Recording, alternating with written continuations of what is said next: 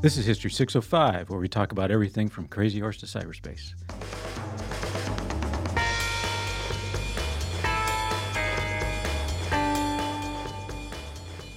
I'm State Historian Dr. Ben Jones from the South Dakota State Historical Society. All right, uh, we are here today with Andrew Isenberg, the author of the of the book *The Destruction of the Bison*. Andrew is the Hall Distinguished Professor of History at the University of Kansas, and he specializes in a field of history known as environmental history. Uh, the bison is the iconic animal of the Great Plains, certainly depended upon by American Indians for centuries. And while the bison may have numbered as high as 30 million in 1800, fewer than 1,000 existed a century later. Uh, what happened to them? Well, it's complicated, and today Drew Isenberg shares with his, us his research in his published book called The Destruction of the Bison An Environmental History 1750 to 1920, published by Cambridge University Press. And it was re released uh, recently. And so, Andrew, I was wondering if you would give us just a brief introduction. It began as my doctoral dissertation at Northwestern University. I had initially gone to Northwestern intending to be an early American historian. I was going to write about the 17th or 18th century, and I was going to write about the encounter, uh, you know, somewhere on the Atlantic coast or near there between English settlers and Native Americans. And at the time I went to graduate school, I didn't yet know that the field of environmental history existed as a discrete field. I had read some environmental history as an undergraduate and I'd been drawn to it. I'd liked it, but I didn't realize that it had started to coalesce in the 1980s as a field. Um, but there was an environmental historian, Arthur McEvoy, on the faculty at Northwestern, and I became very intrigued with it. And at that point, you know, in my second year of graduate school, I needed to formulate an idea for a dissertation. And literally, in the wee hours of the morning, as I was grading handwritten midterm exams for the U.S. History Survey course where I was the teaching assistant, the idea of writing a dissertation about the bison came to me. And at that point, I didn't have a thesis. What I had was a historical question.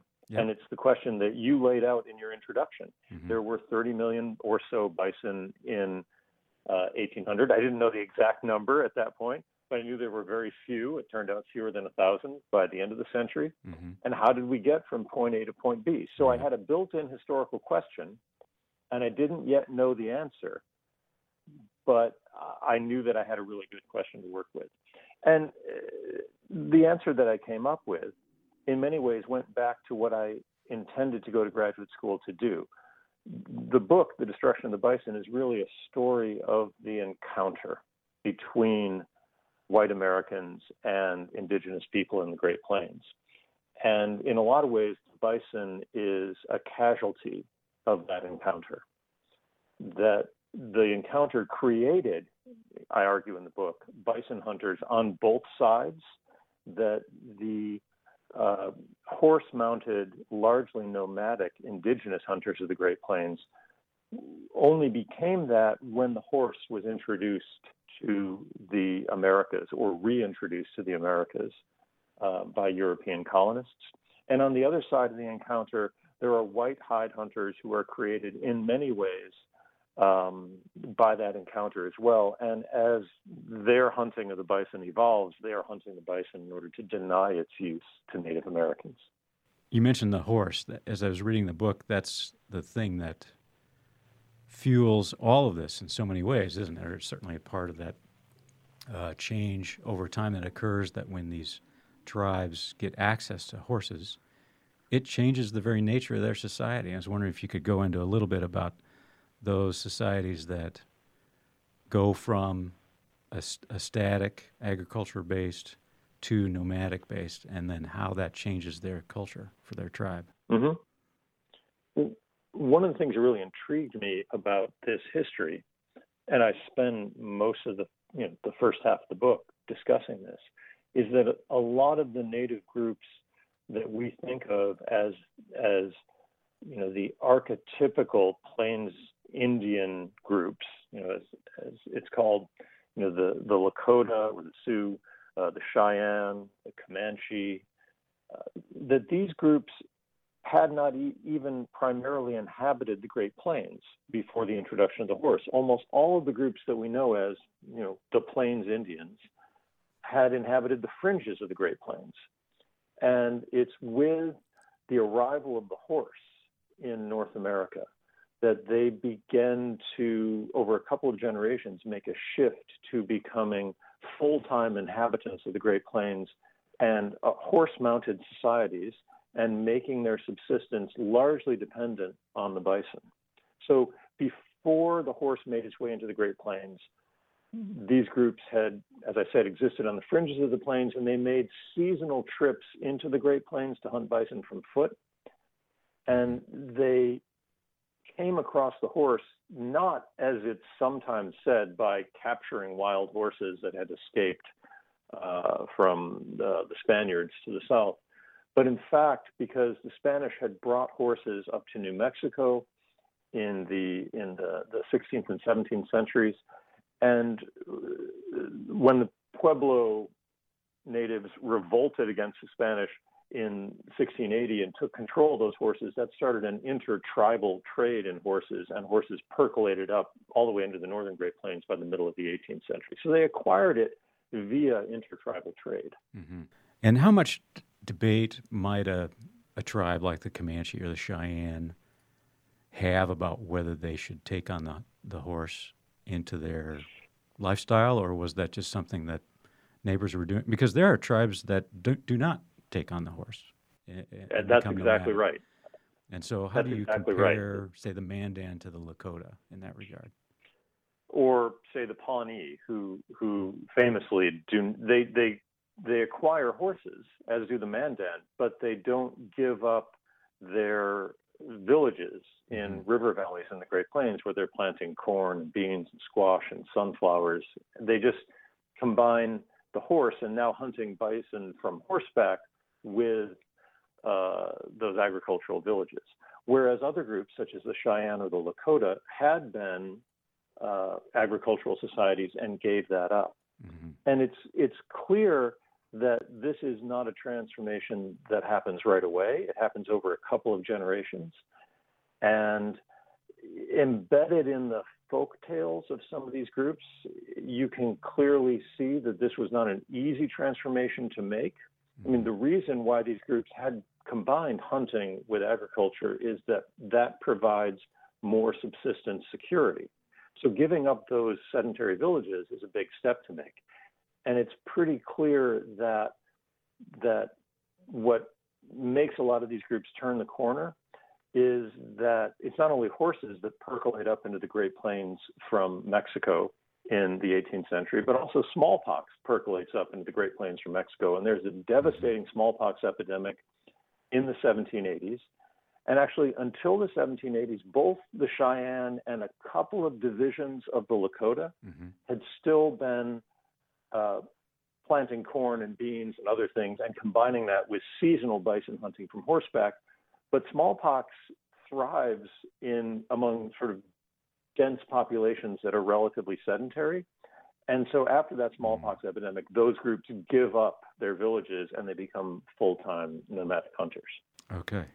As a way to combat the smallpox, or just a combination of? Yeah, I think as a as a way to uh, avoid living in those kinds of villages where it was clear that smallpox was thriving. I mean, it could not have escaped their attention that smallpox was affecting the Mandan and the Hidatsa uh, and, and other groups in the northern Great Plains that were primarily sedentary agricultural villagers, uh, and that groups that spent most of their time dispersed into small hunting groups following the bison were managing to avoid smallpox. Right.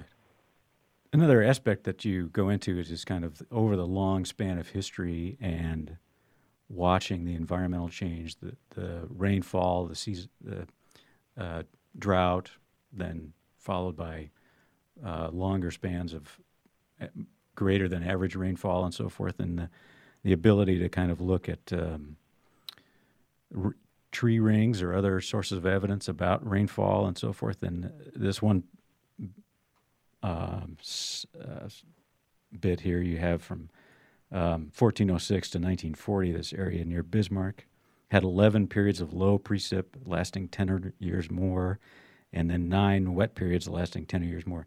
There seems to be this kind of wide swing in extremes. Uh, how would the bison kind of combat that prior to, um, if you take out the hunting that might go on, how would the bison that, kind of combat that extremes? Yeah, that, that's a that's a great question. Um, when I first started looking at this topic, when I first began my research into it, I didn't I spent time in the Great Plains in the grasslands, but I didn't really understand how that environment worked.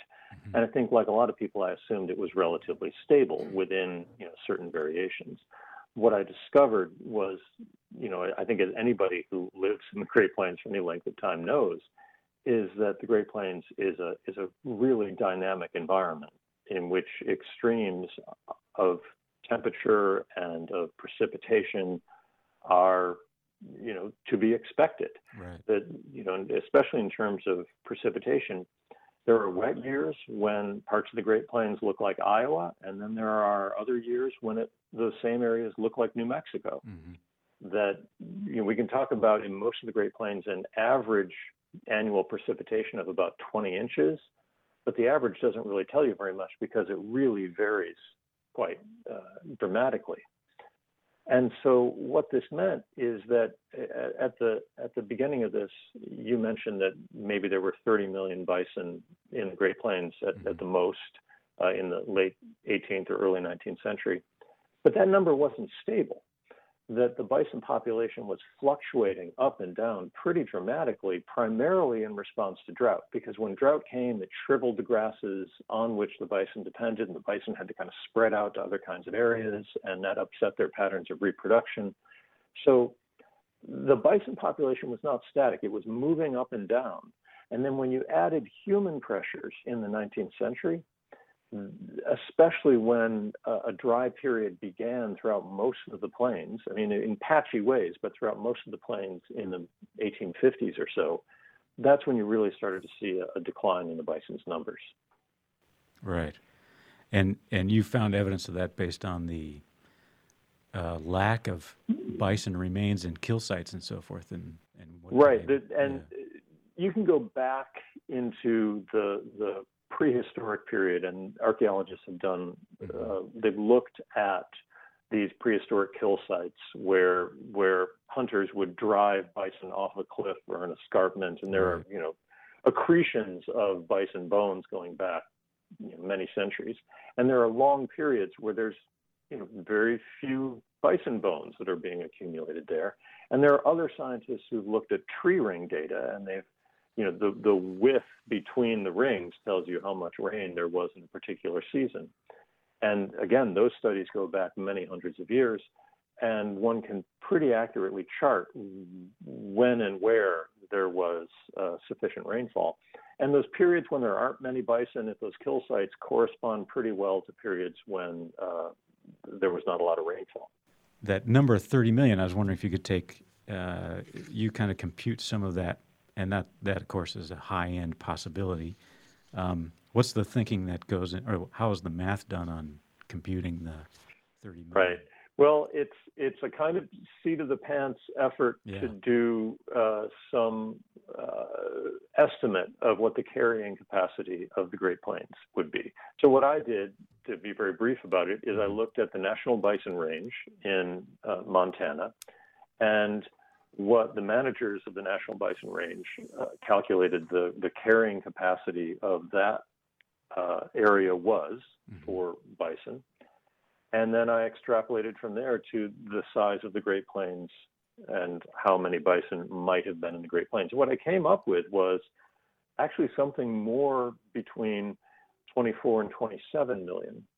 Uh, there are other historians who look at this same problem, and uh, one of them, Tom McHugh, looked at the number of bison in Yellowstone, and he you know, did a similar kind of extrapolation from the number that Yellowstone could sustain to the Great Plains. And Flores looked at the number of cattle in the southern plains and carrying capacity for mm-hmm. cattle, and it, because cattle and bison uh, have uh, similar kinds of needs for forage, he extrapolated from there. He came up with around 30 million. So those of us who've looked at this have come up with similar kinds of numbers in this respect. Yeah. Well, env- environmental history as a field is really intriguing. I I wonder that you use things like tree rings and climate data and some geological formations and some archaeology and so forth to kind of see change over time. Are there things that have come along or source bases that you've used that we have not talked about uh, today?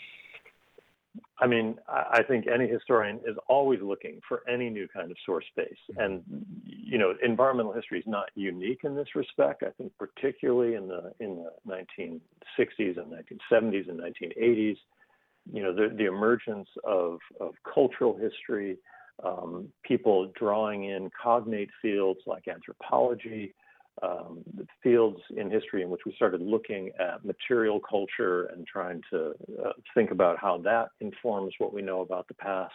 I think in environmental history and trying to draw in what historical ecologists have said about environments is just part of that broader effort on the part of professional historians in the last, gosh, you know, 50 years now right.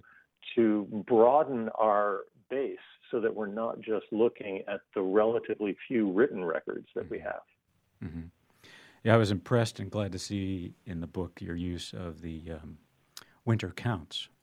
Uh, mm-hmm. How did you kind of? Uh, in fact, if if I have any regrets about this book, uh-huh. you know, uh-huh. looking back, you know, many years, I wish I'd done more with okay. the winter count. Right. I, I I really wish that I had delved into them and really drawn out some of the really interesting uh, sort of cultural insights that come from from looking at those winter counts. Right. Um, but you know, I was this is my first book. I was relatively young when I wrote it, and yeah. sometimes you don't when you're when you're just starting out as a historian, you don't know when you have a great source in front of you. That's right. something that takes actually a couple decades to to figure out. Right. Well, I wonder for our listeners too if you can describe what a winter count is and how you came across the ones that you use for your book. Oh, sure. Um, so uh, a lot of groups in the Great Plains kept a pictographic calendar of of their own society. Mm-hmm. Um, and so what this meant is they would, um, I guess, at the end of every year, think about what the most notable event of that year was, and then they would uh, create a, a, kind of picture of that what that was. And they would record these in sequence. Oftentimes, they would paint them on bison robes, mm-hmm. oftentimes in a kind of spiral, starting in the beginning and then moving around. And so you know, if there's something really notable like a comet or an eclipse, that might be what happened that year. Years when these epidemics happen, you know, it's, it's the that that would be noted, and they will draw, for instance, a figure, a human figure with with spots on it. Right. Um, that indicated either smallpox or measles. The first acquisition of horses shows up in some of these. Yeah. And so different divisions of the Lakota each kept their own winter count. Right. Um, uh, the Kiowa kept a winter count. Some okay. of the Blackfoot kept winter counts. So there's, and, and we can line these up, and they are indigenous narrative histories. Right. Uh, one has to read into them, but but you know, one has to read into any historical document. Sure. And we have a lot of these because there were some anthropologists who uh, recorded them in the you know late 19th and early 20th century. Right. We we have, I think, two or three at our museum in Pierre, and uh, they're fascinating just to to take they, in. They they absolutely are. I've I've been to a couple of museums, have them, and I spent a long time staring at them. Yeah, uh, yeah, uh, yeah. So you can, by then, you can kind of uh, put a spot on the calendar when, say, the, the Oglala first took on horses, and I think you mentioned that uh, in your book, frankly, in uh, in the early, is it 1704 something like that? when the Oglala yep, part? Yep. Early on, the yeah. the groups, you know, different divisions of the Lakota acquired horses, and it's, you know, by the middle of the 19th century, having horses wasn't anything significant, but you can see how early on in the 18th century it was something really notable because a year in which they raided another group and came away with a couple of horses was something that was the notable event of the year. Whereas, again, by the early 19th century, that would have been a relatively common occurrence. Right, right. Um, as far as the the hunting of the bison that um, the the Lakota do, the Cheyenne do, and so forth, and the trade that they're engaging in with the United States in the 1840s, 1850s. I, I was fascinated by that trade going up and down the Missouri of the the buffalo hides and what were they getting from that trade? Uh, what was mm. what was the coming up the river in, in, in trade with that?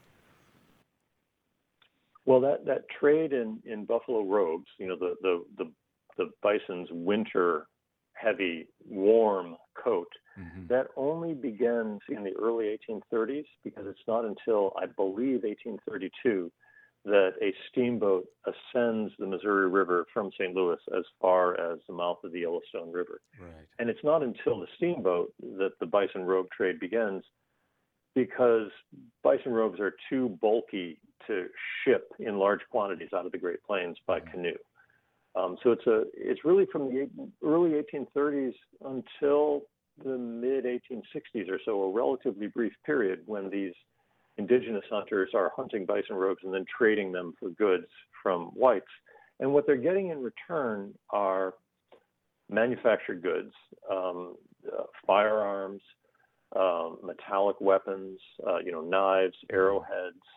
Um, they're getting woven cloth, um, various kinds of, uh, you know, decorative items, beads, uh, um, uh, mirrors, and they're also getting alcohol. Right? Alcohol is is in many ways not just in the Great Plains but throughout North America a kind of driver of the fur trade. You know, alcohol and mm. firearms are the two biggest items in the fur trade over a couple centuries across the entire continent. Right. And that's enabled by the steamboat. In the Great Plains, it's yeah. absolutely enabled by the steamboat. Yeah. Well, Drew, and I, I should add, yeah, these sure. native hunters are killing probably for their own subsistence, all the native groups in the Great Plains, maybe 450 or 500,000 bison every year. That's for their to, to, have enough to eat and to create bison robes for themselves and bison mm-hmm. hides for lodging. Okay. And they're maybe harvesting another 100,000 bison every year above that for commerce with whites.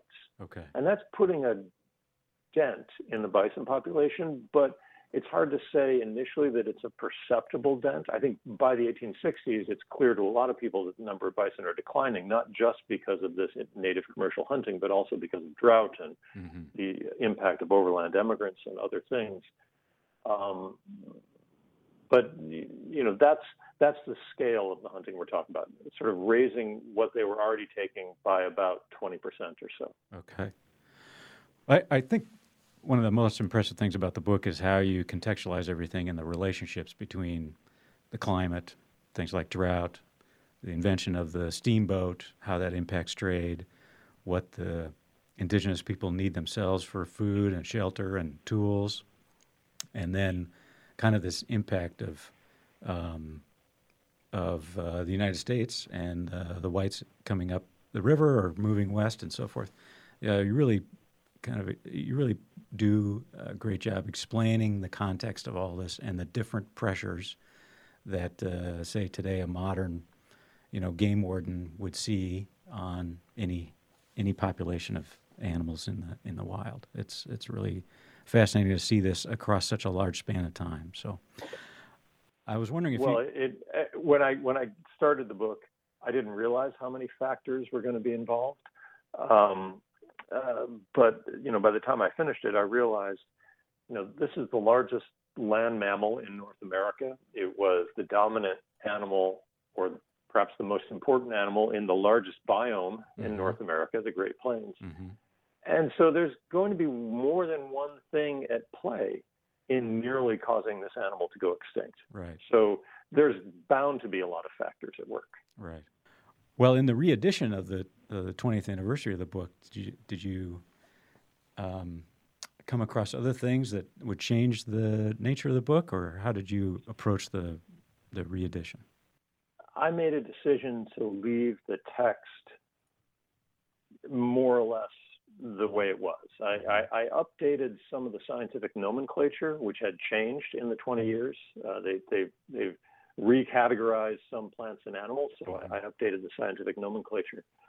Um, I wrote a, an, an introduction or a foreword in which I discussed the the ways in which I would have written this book differently were I to write it now.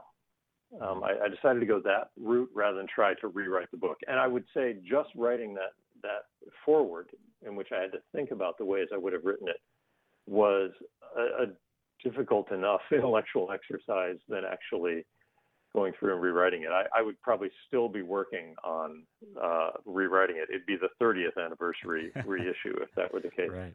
But um, one of those things I've already mentioned. I wish I had paused and ruminated more on uh, things like the winter count and, and indigenous folk tales that I uncovered and try to draw out more of the native cultural context mm-hmm. around uh, the hunting of the bison. I wish that I had taken more time to think about um, the impact of the bison trade on gender and how the native groups in the Great Plains needed a lot of laborers to process bison robes for trade. And so they actually started pressing women into service and taking women as captives in order to, you know, from other groups in uh-huh. order to uh, put them to work preparing robes for trade. Okay.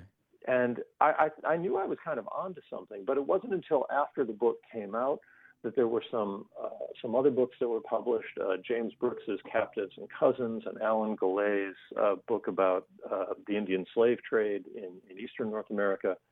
Right. That that I realized that that this sort of that forced labor was actually something within indigenous societies that I uh, should have thought about some more. So I wish I'd drawn that out. Okay. And um, I'll also say that at the time I sent the book to Cambridge University Press uh, in draft form, I thought I'd made some really uh, good transnational gestures, you know, across the border into Canada and across the border into Mexico. And I think by the standards of the late 1990s, perhaps it was adequate. Uh, within a couple years, though, transnational history had exploded, and my gestures in that direction look inadequate yeah. uh, nowadays. So I really wish I had made this more of a transnational history rather than a story about the United States Great Plains. Oh yes, I see. The, yeah, the bison don't care about borders, do they? So. No, they do not. Yeah. And I think that one of the reasons I fell into that is that a large part of the second half of the book is about United States policy toward indigenous people in the Great Plains. And mm-hmm. so that sort of drew me more toward a, a national story rather than a transnational one. Yes, I see. Well, and you end the book talking about how the bison become they kind of move from uh, energizing or being a function of the environment to instead now they're part of the economy. And I was wondering if you could we could just kind of end on that. How how are the bison saved in the end, and, and what's their role that you that you make them out to be? Well, I mean, I, I really was fortunate for that that last part of the book in that I went to the Denver Public Library to their conservation collection and just delved into the papers of the American Bison Society, mm-hmm. which uh, was a group founded in 1905 by a lot of pretty wealthy Eastern men. Uh, you know, Teddy Roosevelt was the honorary president of that society, right. and, and Andrew Carnegie was a member. And and these guys made it their mission to try to preserve the bison from extinction.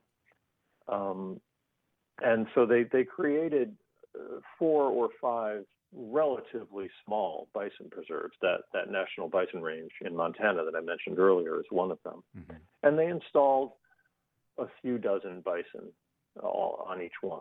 And they also sent some bison to uh, Yellowstone. Um, and then they kind of said, "Okay, we're done. We've we've we've done what we need to do." What they were interested in doing, in many ways, was not preserving the bison as a functioning part of the Great Plains environment. Because from their point of view, the transformation of the Great Plains from a place that had been populated by bison and by indigenous people to a place that was now populated by ranchers and farmers, white ranchers and farmers, mm-hmm. was a good thing. They just mm-hmm. wanted to kind of preserve a little semblance of that frontier as mm-hmm. they saw it, so that people could go and see it and experience it. Um, and they were helped out in this. The only reason why there were bison that they could put on these preserves was that there were some ranchers in the Great Plains who rounded up some surviving uh, bison calves and raised them alongside their cattle and were selling them to zoos and to Wild West shows and hmm. to you know private menageries and that's the the American Bison Society bought their bison from these ranchers. Yes. So there are these ranchers interested in making a profit who are raising them as novelties, and uh, the American Bison Society kind of tapped into that. So yes, the bison was preserved from extinction, but I think not as a functioning part of the Great Plains environment the way it had been, you know, uh, in the beginning of the 19th century, but as a as a kind of novelty and tourist attraction. Right, right. Well, in South Dakota, Custer State Park as a bison herd, uh, the management of that herd is something that uh, the public takes great interest in and and uh, drives a lot of tourism. And and and you're you're correct to point that out because because if you end the story in the 1920s, as the book does, mm-hmm. uh, or as the first edition of the book does, yes, that's where it ends with this kind of curious uh, preservation of the bison. But in the new edition, I have an afterword where I try to take the story up to the present, and you know the number of bison has been on the increase throughout the 20th and into the 21st century.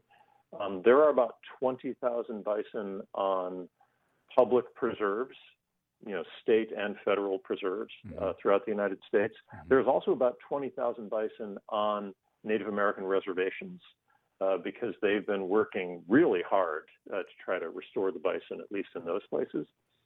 Right. Um, both of those numbers are dwarfed, however, by the number of bison on private ranches. I mean, there are several hundred thousand on private ranches that are just raised for meat.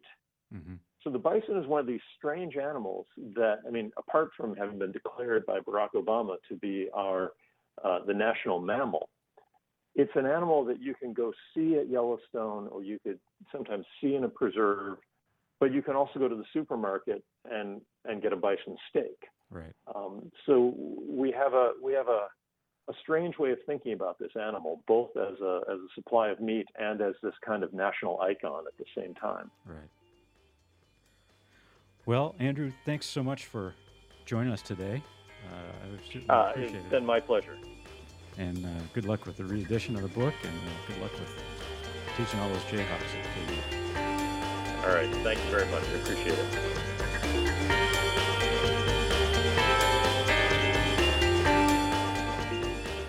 Well, we'd like to thank our sponsor, the South Dakota Historical Society Foundation, and our partner, of the 605 podcast, South Dakota Public Broadcasting.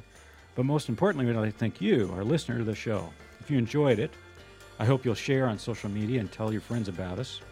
Now go do some history.